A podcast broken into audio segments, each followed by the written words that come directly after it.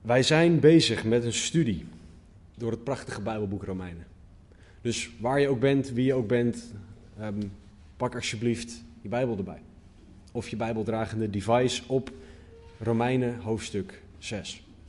Wij zijn een aantal weken geleden geëindigd in Romeinen. Toen hebben wij Romeinen 5 tot en met vers 21 samen behandeld. En wij hebben daarin gezien dat God wil dat wij door genade geregeerd worden. Dat staat ook in het vers. Dat wij, dat zo ook de genade zou regeren.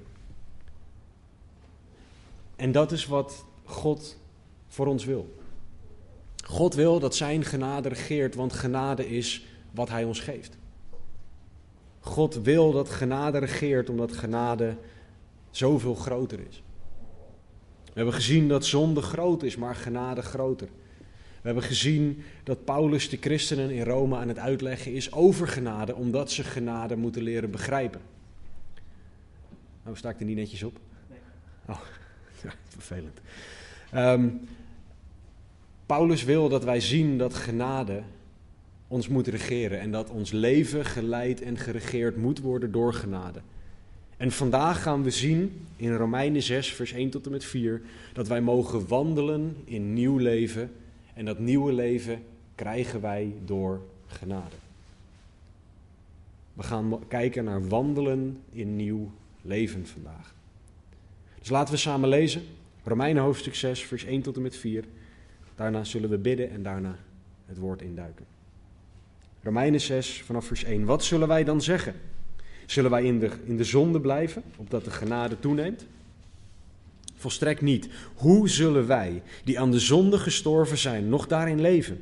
Of weet u niet dat wij allen die in Jezus of in Christus Jezus gedoopt zijn, in zijn dood gedoopt zijn? Wij zijn dan met hem begraven door de doop in de dood, opdat evenals Christus uit de doden is opgewekt tot de heerlijkheid van de Vader, zo ook wij in een nieuw leven zouden wandelen. Laten we bidden. Vader God, dank u voor uw woord. Dank u wel dat u trouw bent aan uw woord. Dank u wel dat er geen moment is dat uw woord niet meer waar is. En dank u wel dat we mogen vasthouden aan uw woord als onfeilbare eeuwige waarheid. Dus Heer, spreek uw waarheid vanochtend tot onze harten. Veranderen ieder, zodat wij u beter zullen leren kennen, zodat wij u meer en meer zullen navolgen en dat wij u zullen eren, zoals u dat van ons vraagt. Heer, spreek alstublieft, laat er niks van mij bij zitten, alleen maar woorden van eeuwig leven. En we vragen dit in Jezus' naam. Amen. Paulus schrijft een brief. En wij zitten nog niet eens halverwege in de brief. Ehm, een brief aan de kerk in Rome. De kerk in Rome bestond voor een groot deel uit mensen van Joodse afkomst. Je zou ze Joodse christenen kunnen noemen. En hij is hen aan het uitleggen over rechtvaardiging en dat rechtvaardiging door genade is. Het hoofdthema van de brief aan de Romeinen is rechtvaardiging. Hoe kan ik recht voor God staan? Hoe kan ik voor God staan zonder dat ik nog mijn eigen zonde heb en daardoor een probleem heb met God? En Paulus heeft het antwoord gegeven. Het antwoord is genade. Het antwoord is in genade geloven in Jezus Christus. Door genade mogen geloven in Jezus Christus. Het antwoord is geloof en het is genade dat wij kunnen geloven. En hij heeft ons net uitgelegd over dat de genade zoveel groter is dan de zonde. Maar Paulus is ons een aantal thema's aan het uitleggen over rechtvaardiging en over genade. En hij is begonnen met uitleggen over dat ieder mens zondig is. Dat heeft hij in Romeinen 1 tot en met 3 gedaan. In Romeinen 3 tot en met 5 heeft hij uitgelegd hoeveel groter Gods genade is en dat geloof de weg is om door of om zonde te overwinnen. Om rechtvaardig voor God te kunnen staan. En vanaf de tweede helft van hoofdstuk 5 is Paulus ons aan het uitleggen over heiliging. Genade en geloof hebben een effect in ons, namelijk dat wij meer en meer heilig voor God horen te gaan leven. Het proces van heiliging heet dat, is waar Paulus op doelt. Maar God kent ons mensen heel erg goed. Want God heeft gezegd dat waar de zonde is toegenomen, daar is de genade meer dan overvloedig geweest. Dat staat in Romeinen 5, vers 20. Maar hij weet dat wij mensen dan kunnen gaan denken, dus alleen daar of daar waar zonde is, daar is genade overvloedig. Dus om genade overvloedig te laten zijn in mijn leven, moet er zonde zijn in mijn leven. Zo denken wij mensen soms. En er zijn zelfs hele groeperingen, laten we ze even zo noemen, die dit tot een kunst verheven hebben. Oftewel, je moet blijven zondigen als christen, anders krijg je geen genade van God. En ze definiëren dan zelfs welke zonden beter zijn om te doen, zodat je meer genade van God zal ontvangen. Nou, Paulus die geeft daar een heel duidelijk antwoord op. Wat zullen wij dan zeggen? Zullen wij in de zonde blijven opdat de genade toeneemt? Volstrekt niet. Dit is niet Gods wil, want in Romeinen 1 tot en met 5 heeft Paulus ons de verschrikking van de zonde uitgelegd. Hij heeft ons laten zien wat het gevolg van zonde is. En dat we ervan verlost moeten worden. Daarom is er een oplossing in Romeinen 3, vers 28. En dan zou het raar en eigenlijk zelfs belachelijk zijn als wij teruggaan, als christenen die in Jezus Christus zeggen te geloven, teruggaan naar zonde. En zonde als middel gebruiken om genade bij God af te dwingen. Of als een excuus om maar te kunnen blijven zondigen, want daar komt het eigenlijk op neer. Want in de plaats van dat wij dan geregeerd worden door de genade en wij meer heilig gaan leven zoals wie Jezus is, blijven wij leven naar ons vlees en niet geregeerd door de genade. En voor de duidelijkheid, dit gaat over structureel en bewust blijven zondigen. Dit gaat erover zondigen om genade van God te krijgen. Dit is bewust voor zonde kiezen en daarin blijven volharden, ondanks dat je beter weet.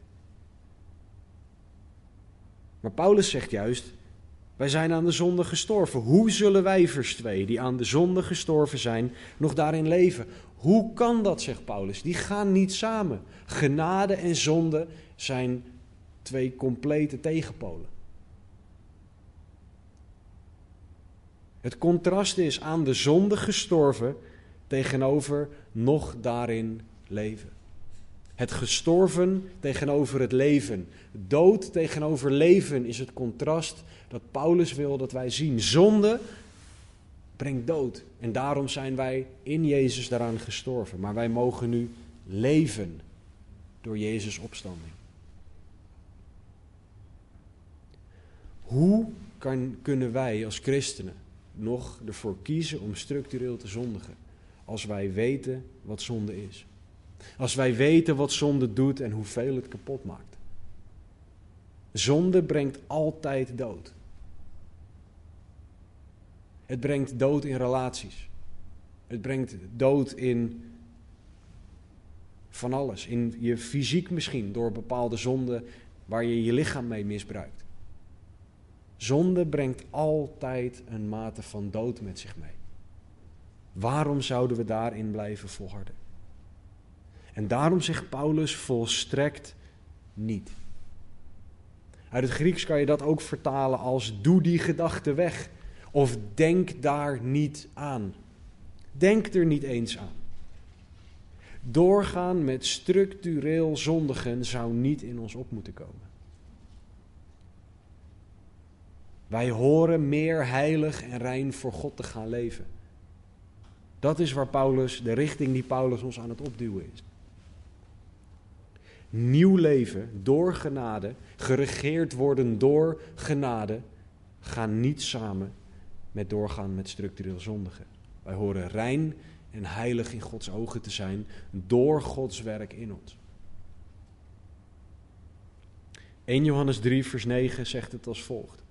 Ieder die uit God geboren is, doet de zonde niet. Want zijn zaad, zijn zaad blijft in hem en hij kan niet zondigen omdat hij uit God geboren is. Nou lijkt dit te zeggen dat een christen nooit meer kan zondigen. Waar dit over gaat is structureel bewust ervoor kiezen om te blijven zondigen. Dit gaat niet over incidentele zonde. En elke zonde, of je hem nou structureel doet of een enkel keertje, daar is Jezus voor gestorven. Elke zonde moeten we vergeving voor vragen. Elke zonde is iets wat God pijn doet. Maar God wil vooral niet dat wij leven in zonde waar wij voor blijven kiezen. Zonde die ons leven blijft regeren. Denk aan alcoholmisbruik. Denk aan structureel liegen. Denk aan verslaafd zijn aan pornografie. Denk aan welke willekeurige zonde je daar ook maar in kan vullen. Misbruik maken van geld, misbruik maken van mensen. Zoveel dingen die structureel ons leven kunnen regeren. Maar God wil dat wij rein en heilig voor Hem leven.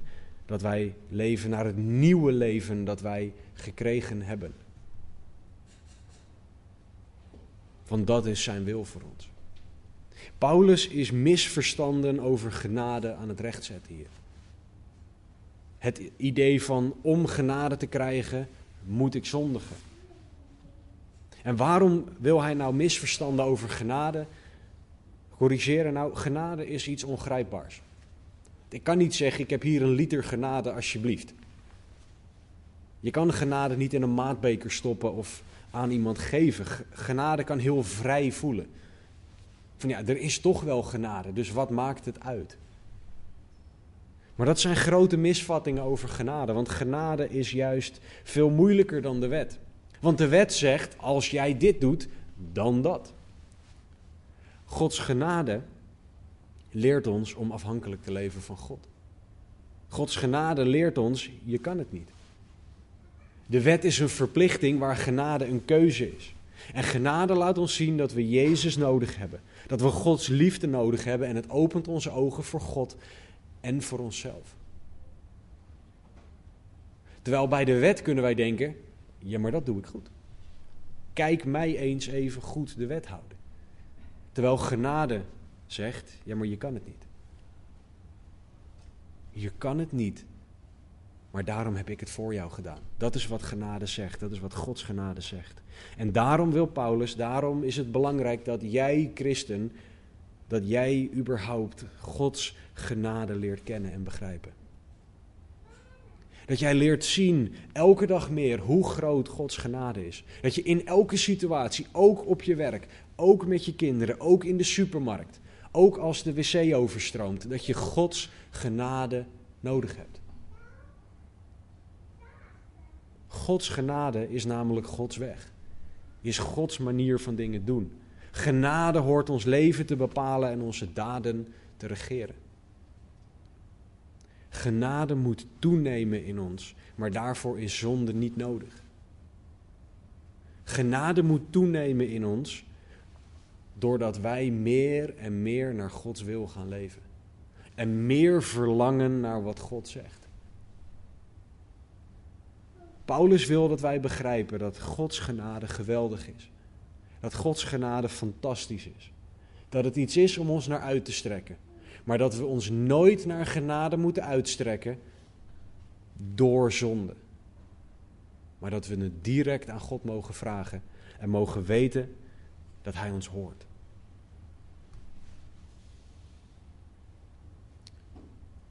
Paulus gaat verder, vers 3 en 4. Of weet u niet dat wij allen die in Christus Jezus gedoopt zijn, in zijn dood gedoopt zijn?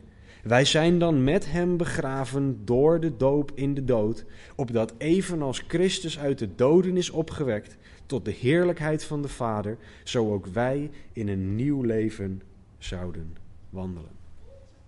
Paulus stelt een retorische vraag. Een retorische vraag is een vraag waar het antwoord duidelijk op moet zijn. Is water nat? Is, is sneeuw wit? Ja, totdat er modder bij komt. Het antwoord is duidelijk van een retorische vraag. Of weet u niet dat wij allen die in Christus Jezus gedoopt zijn, in zijn dood gedoopt zijn? Paulus wil iets duidelijk maken wat de christenen horen te weten. En hij heeft het hier over gedoopt zijn. Allen die in Christus Jezus gedoopt zijn. En het Grieks, heel verrassend, heeft het hier over dopen. Ik had gehoopt of gedacht, het is misschien een ander woord, maar nee, simpel dopen, onderdompelen in water is het idee. En dat is ook gelijk het punt. Niet het onderdompelen in water, maar het onderdompelen. Het onvolledig omringd worden door. En in dit geval in Jezus Christus. Wij zijn volledig in Christus Jezus gedoopt. Christus Jezus hoort volledig om ons heen te zijn.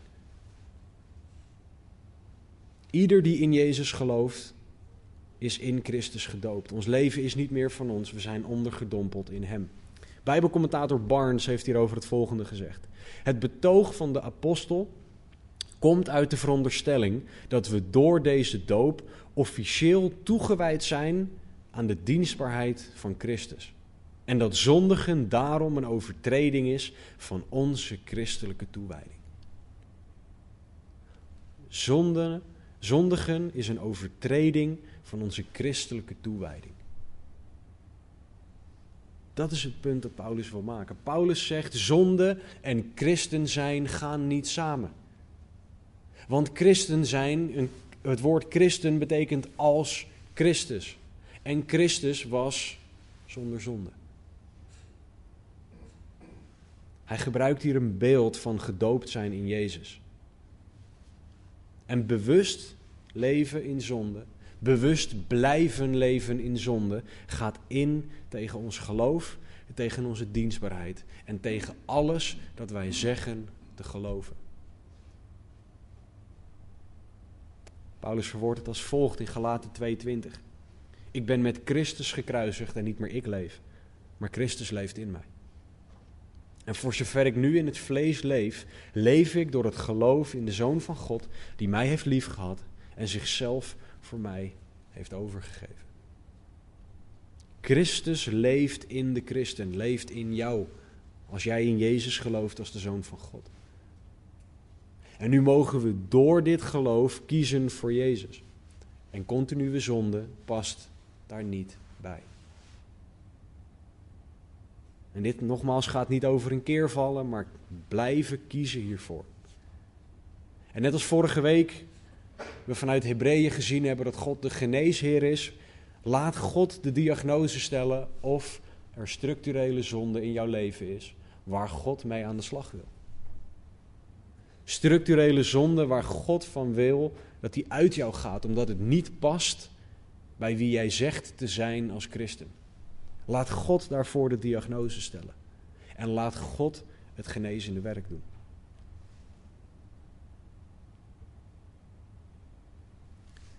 We hebben twee soorten zonde waar we in kunnen vallen. Zonde van iets wel doen en zonde van iets niet doen. De zonde van iets wel doen, het woord staat daar vol mee. Galaten 5, vers 19 tot en met 21. Het is bekend wat de werken van het vlees zijn. Namelijk overspel, hoererij, onreinheid, losbandigheid, afgoderij, toverij, vijandschappen, ruzie, afgunst, woedeuitbarstingen, egoïsme, oneenigheid, afwijkingen in de leer, jaloersheid, moord, dronkenschap, zwelgpartijen. En om de lijst even af te maken, en dergelijke. Waarvan ik u voor zeg, zoals ik al eerder gezegd heb, dat wie zulke dingen doen, het koninkrijk van God niet zullen beërven. Dit is een duidelijk iets over, dit is wat je niet hoort te doen. Deze dingen, Galaten 5, lees het voor jezelf door. Zijn dingen die in Gods ogen zonde zijn. En voor de duidelijkheid, God verbiedt deze dingen niet omdat hij het leuk vindt om regeltjes te stellen. Het is niet zo dat God daarboven zit in de hemel en zegt, nou, dan heb ik toch weer even lekker een regel gesteld. Daar word ik zo, zo blij van. God stelt regels omdat de, deze dingen hem niet eren. Liegen past niet bij God, want God spreekt altijd de waarheid. Overspel past niet bij God, want het huwelijk hoort een beeld te zijn van Christus en de gemeente. En Christus pleegt nooit overspel. Onreinheid past niet bij God, want God is rein en je kan zo de hele lijst afgaan. Geen van deze dingen eren God en daarom is het een probleem. Dat is de zonde van iets wel doen waarvan God zegt dat we het niet moeten doen. Maar de zonde die vaak wat minder opvallend is, is de zonde van iets niet doen, terwijl je weet dat je het wel zou moeten doen. Jacobus 4:17. Wie dan weet goed te doen en het niet doet, voor hem is het zonde. Voor haar is het zonde. Iemand helpen.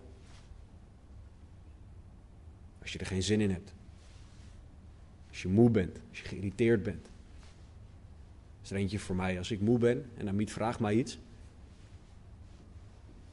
dan moet ik heel erg oppassen dat ik niet in mijn vlees ga zitten vroeten. En dat ik er dan voor kies om uit irritatie te zeggen nee. Of dat ik het niet doe zoals God het wil.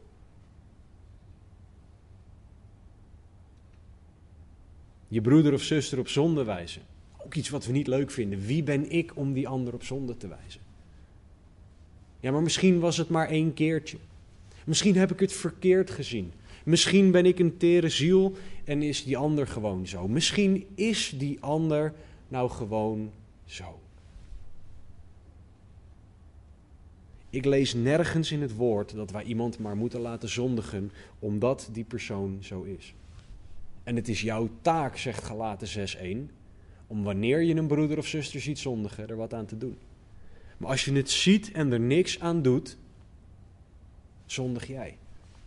Tegen God en tegen die ander. Nog zoiets. Vergeving vragen. De ander vergeven. Allemaal van die dingen waarvan we weten dat we het zouden moeten doen. Hoe ga je om met je geld? Wat doe je met je geld? Geef je dat aan God? Als in, vraag je aan God wat hij ermee wil? Of doe je dat niet? En dit kunnen incidentele zonden zijn, dit kunnen gewoontezonden zijn. Maar dingen niet doen is vaak veel minder opvallend dan iets wel doen. Alleen God ziet het. En als God zegt dat het zonde is, is dat genoeg voor jou om het ook als zonde te zien? Of ligt de lat daar anders?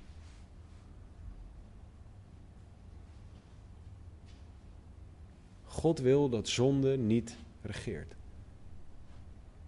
Of het nou zonde iets van, is van iets wel doen of zonde van iets niet doen. Maar de zonde hoort niet te regeren. Wij horen geregeerd worden door reinheid, door genade, door Gods liefde. En door deze doop waar Paulus het in Romeinen 6 over heeft, door dat ondergedompeld zijn in Jezus dood, zijn wij gestorven aan de zonde. Wij zijn dan met Hem begraven door de doop in de dood, opdat evenals Christus uit de doden is opgewekt, zo ook wij in een nieuw leven zouden wandelen. Wij zijn met Christus begraven om in een nieuw leven te wandelen. Christen, jij hebt een nieuw leven van God gekregen. En dat nieuwe leven hoort jou in staat te stellen of aan te zetten tot nieuwe dingen doen.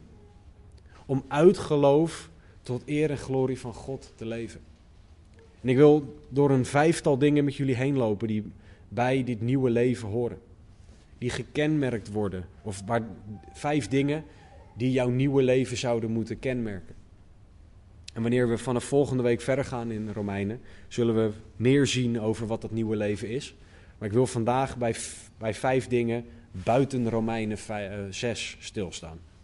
Het eerste wat wij zijn voor dat nieuwe leven is een nieuwe schepping. 2 Korinthe 5:17. Daarom als iemand in Christus is, is hij of zij een nieuwe schepping. Het oude is voorbij gegaan, zie alles is nieuw geworden. In Christus ben jij een nieuwe schepping. Het oude is voorbij gegaan. God vernieuwt. God leidt jou om te leven naar een nieuwe schepping. Je kan niet meer zeggen, ja, dat doe ik nou eenmaal, want zo ben ik. Nee, je bent een nieuwe schepping. Jouw zo ben ik gedrag moet zijn, zo ben ik, want dat is wie Jezus is. Dat is op wie ik lijk. Dat is wat normaal gedrag is. Dat is de nieuwe schepping die jij bent. Bijbelcommentator David Guzik heeft het volgende hierover gezegd. Leven als een nieuwe schepping is iets dat God in ons bewerkt. Door onze wil en onze keuzes. Wij moeten dus de gave van het zijn van een nieuwe schepping ontvangen. En uitgedaagd worden om het leven te leven van een nieuwe schepping. Dit is allemaal Gods werk in ons, waar wij ons aan moeten onderwerpen. Dit herinnert ons eraan dat in de kern het christendom gaat om wat God voor ons gedaan heeft, niet om wat wij voor God kunnen of zouden moeten doen. Einde citaat. Het is Gods werk in ons. En wij moeten ons eraan onderwerpen.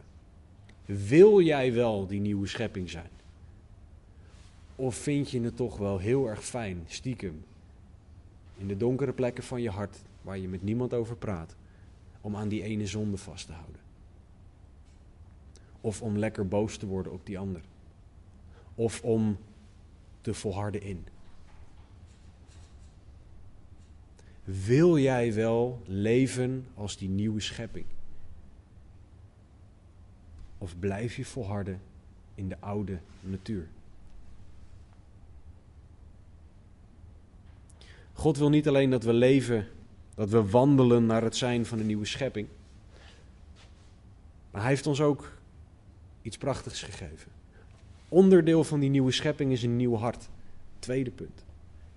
Ezekiel 36, 26. Dan zal ik u een nieuw hart geven en een nieuwe geest in uw binnenste geven. Ik zal het hart van steen uit uw lichaam wegnemen en u een hart van vlees geven. Ezekiel 36, 26. Ons hart bepaalt wat we doen. Spreuken 4, 23 zegt dat uit ons hart de uitingen van het leven zijn. Oftewel, alles wat wij doen komt voort uit ons hart. Elke goede daad komt voort uit dit nieuwe hart. Elke daad van zonde komt voort uit ons oude hart. En ons oude hart is slecht, zegt Jeremia 17. Door en door slecht. Het zit vol zonde, vol dood. En als wij ons hart volgen, zullen wij alleen maar voor onszelf kiezen in de plaats van voor Gods woord.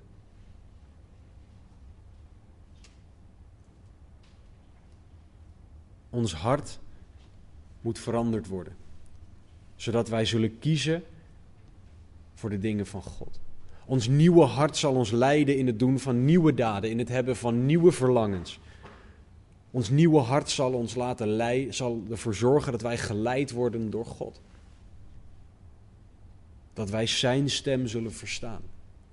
Want ons hart is niet meer van steen, maar ons hart wordt van vlees en bloed, waardoor het zacht is voor de wil van God en geleid kan worden door God. We hebben een nieuw hart nodig om Gods wil te doen. Om niet geregeerd te worden door de zonde. En daarom heeft God ons alles gegeven dat we nodig hebben. Door dat nieuwe hart mogen wij kiezen, wordt het ons mogelijk om te kiezen voor Gods wil. Dus je bent een nieuwe schepping. Je hebt een nieuw hart van God gekregen. En daarbij hoort iets wat onmisbaar is. Het derde punt, een nieuwe manier van denken. Romeinen 12, vers 2. Word niet aan deze wereld gelijkvormig, maar word veranderd door de vernieuwing van uw gezindheid, van uw denken, om te kunnen onderscheiden wat de goede, welbehagelijke en volmaakte wil van God is. Door de zonde is ons denken kapot. Door de, door de zonde is ons denken vol zonde, zegt ook Efeze 4, 17, 18. Door de zonde hebben wij een probleem in ons denken. Door de zonde vinden wij leedvermaak bijvoorbeeld heel erg leuk als Nederlanders. Maar als je in spreuken kijkt, staat daar dat leedvermaak iets is om je niet in te verheugen. Ja, maar ik ben een Nederlander. Ja, maar het woord van God zegt iets anders. Ons denken moet veranderd worden. Wij moeten Gods wil kunnen gaan onderscheiden. En daarvoor moeten wij anders gaan denken dan normaal. Neem het voorbeeld van Hudson Taylor. Hij was een student. En God riep hem om naar China te gaan. En om daar mensen over Jezus te vertellen. Dat was echt de domste move die hij kon maken, carrière technisch. Hij was onderweg om een, volgens mij om een arts te worden. En hij gooide alles weg wat hij in Engeland had. Om naar een land te gaan waar mensen hem wilden vermoorden. Om mensen over een God te vertellen waar ze niet op zaten te wachten. Dat is een verandering in denken. Hij wilde namelijk de goede, welbehagelijke en volmaakte wil van God doen. In de plaats van dat wat werelds gezien logisch is. Niks van wat God wil is werelds gezien logisch. Want God doet dingen die compleet ingaan tegen de manier van denken van de zondige wereld. Alleen wanneer ons denken hervormd wordt door God, door zijn woord, zullen wij gaan denken zoals God dat wil. Dan zal God ons denken gaan veranderen van zondig naar rein. En zal ons denken gebaseerd zijn op Gods woord. Zal onze eerste neiging zijn om te gaan bidden in de plaats van iets anders te doen? Zal onze eerste neiging zijn om Gods goede, welbehagelijke en volmaakte wil te doen, ook als het ons iets kost? Maar dit kan alleen als God ingrijpt. Als God ons denken verandert. De psychologie zegt je kan jezelf veranderen. De Bijbel laat zien dat dat niet kan. In ieder geval niet zo veranderen dat wij de dingen willen die van God zijn. Want die zijn boven natuurlijk. En alleen God kan dit in ons doen. Nieuwe schepping. Nieuw hart. Nieuwe manier van denken. En wat geweldig is, zeker ook in deze rare tijd, een nieuwe hoop. 1 Petrus 1, vers 3. Geprezen zij de God en Vader van onze Heer Jezus Christus, die ons overeenkomstig zijn grote barmhartigheid opnieuw geboren deed worden tot een levende hoop. Door de opstanding van Jezus Christus uit de doden. De wereld heeft geen hoop. Ik kan je teleurstellen als je hoopt op de Nederlandse overheid. Als je hoopt op het vaccin, wel, of dat wel of niet goed is, is een discussie waar ik me niet aan ga wagen. Maar het zal je niet de hoop geven. Het zal niet de oplossing geven voor de situatie. De nieuwe technieken die er zijn, gaan niet de oplossing geven. Niks zal ons de hoop geven die we eigenlijk nodig hebben als mensen. Er is zoveel hopeloosheid. De economie stort in. Allerlei dingen kunnen niet meer. Allerlei dingen mogen niet meer. Waar hoop je dan nog op? Want waar voorheen die studie leidde tot een gegarandeerde goede baan, en waar die goede baan leidde tot een bijna zekere hoop op een huis, gaat nu alles anders. Waar is jouw hoop op? De wereld heeft geen eeuwige hoop, maar wij hebben een levende hoop in Jezus Christus. We hebben een hoop op de wederkomst. Jezus komt terug. Jezus komt terug, mensen. Sneller dan dat wij beseffen, maar op een ander tijdstip dan dat wij denken.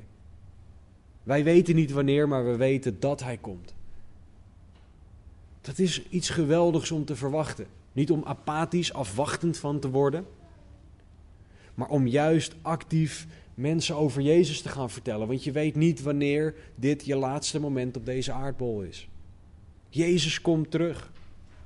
Dat is een hoop die wij hebben. We hebben de hoop op de eeuwigheid. Als ik morgen onder een auto loop, en ik hoop van harte van niet, ik hou erg veel van mijn vrouw en van mijn kinderen, maar dan weet ik waar ik naartoe ga. En dan bedoel ik niet onder de grond. Mijn eeuwigheid staat vast. Mijn eeuwigheid staat vast. Niet vanwege mij, maar vanwege Jezus Christus, onze Heer. Dat is hoop die ik heb. En deze hoop is iets waar wij de wereld over horen te vertellen. 1 Petrus 3 leert dat wij altijd bereid moeten zijn om mensen te vertellen over deze hoop. Maar dat betekent dus ook dat die hoop zichtbaar moet worden in ons. Dat wij nooit hopeloos hoeven te zijn als christenen. En niet omdat we zo positief ingesteld zijn, maar omdat we echte hoop hebben. Echte hoop in Jezus Christus. Jezus is onze hoop. En dat mogen we met mensen delen. Dat mag zichtbaar worden in ons denken, ons doen, ons spreken, ons laten, ons zwijgen ook. Deze hoop hoort duidelijk zichtbaar te zijn, want dit is een onderdeel van het nieuwe leven waarin wij mogen wandelen. Een nieuwe hoop in Jezus. Nieuwe schepping, nieuw hart, nieuwe manier van denken, nieuwe hoop en als laatste, en er zijn er meer, maar dit was de laatste waar ik bij stil wilde staan, een nieuwe familie. Romeinen 12:5. Zo zijn wij, hoewel velen, één lichaam in Christus, maar ieder afzonderlijk leden van elkaar. Door geloof in Jezus Christus heb je een nieuwe familie gekregen. Niet langer bloed, niet langer DNA, maar het doen van Gods wil bepaalt wie jouw familie is. En misschien heb je een hele nare smaak bij familie. Zijn dat die nare mensen die nooit op een verjaardag komen, of die juist wel op een verjaardag komen, en dat je er dan spijt van hebt dat je die mensen hebt uitgenodigd? Die mensen die nooit aardig over je praten, altijd slecht over je praten. Misschien heb je dat soort ideeën bij familie, maar dat is niet de familie zoals God die aan ons gegeven heeft. De kerk is het lichaam van Christus. Samen zijn wij één nieuwe familie. Eén familie, één geloof, één hoop, één doel. En dat is Jezus groot maken. Gods wil doen maakt ons één familie. Ongeacht of jij die ander nou aardig vindt of niet, want God heeft jouw familie gemaakt. Maar het feit dat wij familie zijn, betekent ook dat wij de kerk op waarde moeten gaan schatten. Want dat is de familie die God ons gegeven heeft. En wij moeten de kerk zo gaan zien en behandelen zoals God de kerk ziet en behandelt. De kerk hoort een getuigenis te zijn in hoe wij met elkaar omgaan. De liefde onderling is wat ons zou moeten kenmerken. En niet elkaar bijten en verslinden, zoals Galaten 5 zegt. Maar wij horen elkaar op te bouwen op het moment dat wij het hebben over dezelfde Jezus. Onze woorden horen altijd woorden van opbouw te zijn, zeker met broeders en zusters. De gesprekken die wij hebben horen ons te kenmerken. Wij waren gisteren waren wij een stukje gaan wandelen in de duinen als gezin. Er kwamen wat mensen, kwamen, kwamen we tegen. En ik vind het dan wel interessant om te luisteren naar wat ze zeggen zonder af te luisteren. Als in, het is niet dat ik de hele tijd zo ga doen om te kijken waar ze het over hebben. Maar in voorbijgaan hoor je waar mensen het over hebben. En het ging eigenlijk zonder uitzondering over werk. Helemaal niks mis mee, want je mag erg dankbaar zijn voor je werk. Maar is dat ook wat de gesprekken van ons christenen kenmerkt? Dat wij het hebben over het weer, als echte Nederlanders. het is nooit goed genoeg weer. Of te warm, te koud, te nat, het is nooit goed zijn onze gesprekken altijd over het werk. Niks mis met werk. We mogen God dankbaar zijn voor werk. Maar kenmerkt dat onze gesprekken? School, studie, kinderen. Allemaal geen verkeerde onderwerpen. Maar benaderen wij ze vanuit een wereldsperspectief? Of is het, nou, ik ben toch echt wel dankbaar dat ik werk heb. Want God heeft mij dit werk gegeven en ik zie dat God dat en dat aan het doen is. Of heb jij nog misschien tips van hoe ik mijn kinderen bijbels op kan voeden? Of hoe ik mijn studie kan doen zoals God dat wil. Of hoe ik om kan gaan met deze situatie die ik tegenkom. Hoe kan ik daar bijbels mee omgaan? Kenmerkt dat onze gesprekken als familie? Wat kenmerkt ons als familie? Is dat dat nieuwe leven? Die nieuwe manier van denken? Die die nieuwe schepselen die wij zijn, kenmerkt dat onze familie? Of worden wij gekenmerkt door dezelfde dingen voordat je tot geloof kwam? Jij kan geen christen zijn zonder kerk. Maar wat de kerk doet, zegt heel veel over of wij leven naar de nieuwe schepping die we zijn. Naar het nieuwe hart dat wij hebben. Naar de nieuwe manier van denken, de nieuwe hoop en de nieuwe familie die wij hebben gekregen. Ik heb een keer iemand horen, of ik heb gelezen dat er over een Amerikaanse voorganger die zijn achternaam Keller is. Er werd over hem gezegd dat hij nooit slecht over iemand anders praatte. En dit was iemand die dit zei, die heel veel tijd met hem door had gebracht. Die zei: Ik heb hem nooit slecht over een ander horen praten, zeker niet over een broeder of zuster. Dat stak mij wel. En niet in de zin van, nou wat naar dat hij dat doet, maar meer van, doe ik dat ook? Hoe zijn mijn woorden over mijn nieuwe familie? Zijn dat woorden van leven? Woorden van opbouw, Efeze 4? Of zijn dat hele andere woorden? Want die woorden komen recht uit ons hart. We hebben een nieuwe familie. Jij kan geen christen zijn zonder kerk, want de kerk is het door God gegeven middel van opbouw, bemoediging, correctie en nog zoveel meer. Er zijn zoveel christenen of mensen die zichzelf christen noemen, die zeggen: Ja, ik ben wel christen, maar dat, de kerk, dat, daar zie ik niet zo zitten. Het kan zijn dat je gekwetst bent door de kerk, door mensen. Maar als christen hoor je altijd de kerk op waarde te schatten, zoals God de kerk op waarde schat. Je kan niet christen zijn en de kerk haten. Je kan niet christen zijn en boos zijn op de kerk. Dat is onmogelijk. Tuurlijk zijn er mensen die jou kwetsen. Tuurlijk, want mensen zijn mensen en mensen zondigen. Maar wij horen als nieuwe familie Gods liefde, Gods genade naar elkaar te tonen. Nieuwe schepping. Nieuw hart. Nieuwe manier van denken. Nieuwe hoop nieuwe familie. Dat is wandelen in nieuw leven. Met deze dingen aan de slag gaan.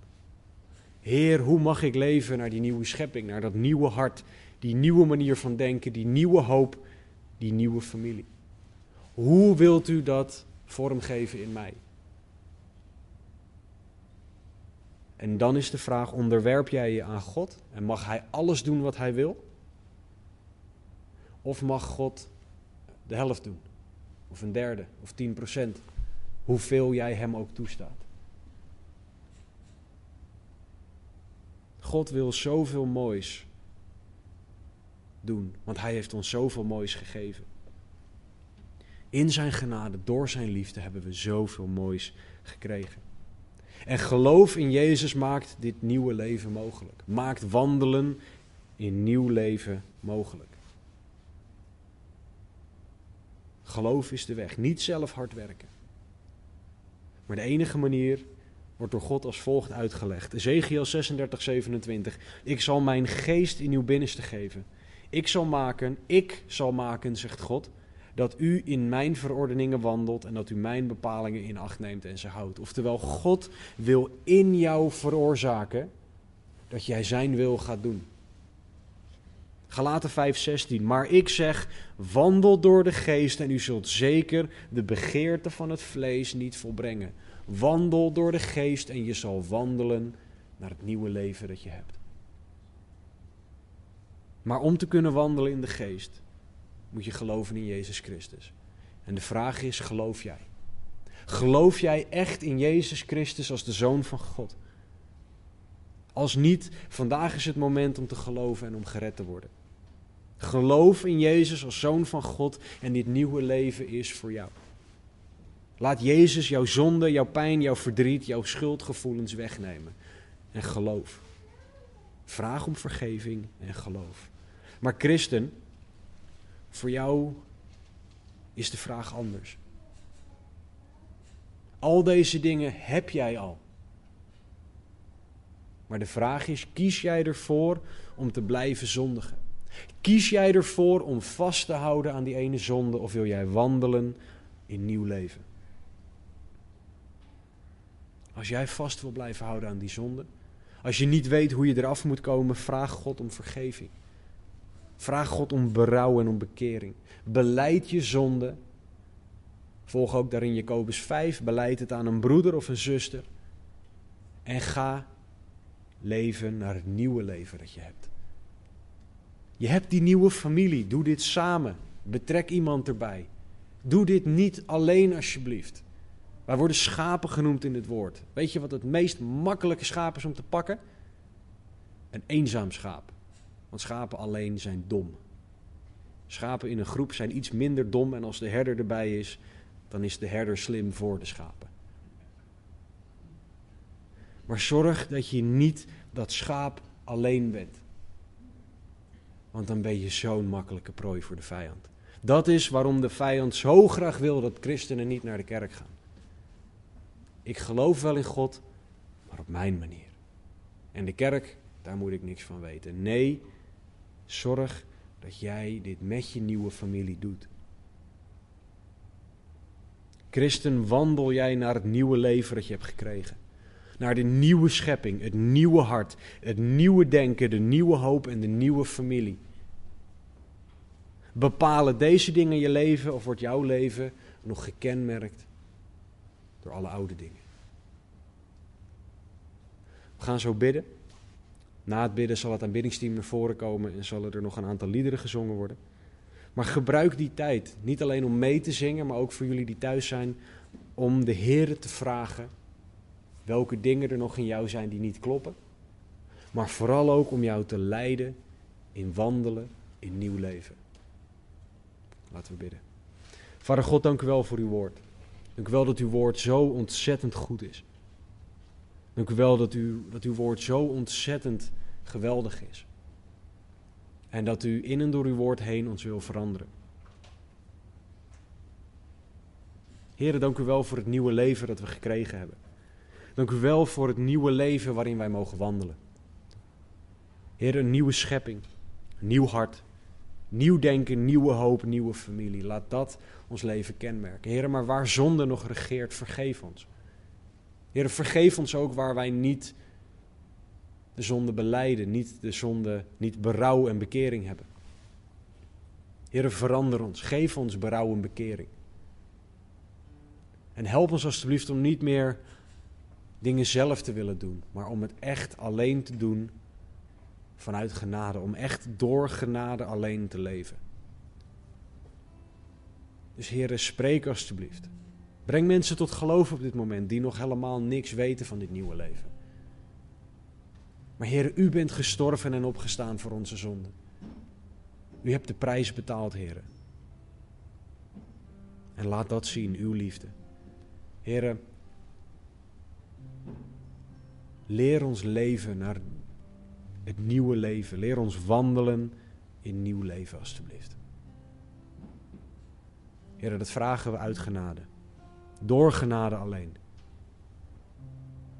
In Jezus' naam. Amen. Romeinen 6:4. Wij zijn dan met hem begraven door de doop in de dood, opdat evenals Christus uit de doden is opgewekt tot de heerlijkheid van de Vader, zo ook wij in een nieuw leven zouden wandelen. Ga biddend deze nieuwe week in en vraag God om jou te leiden om te wandelen in nieuw leven.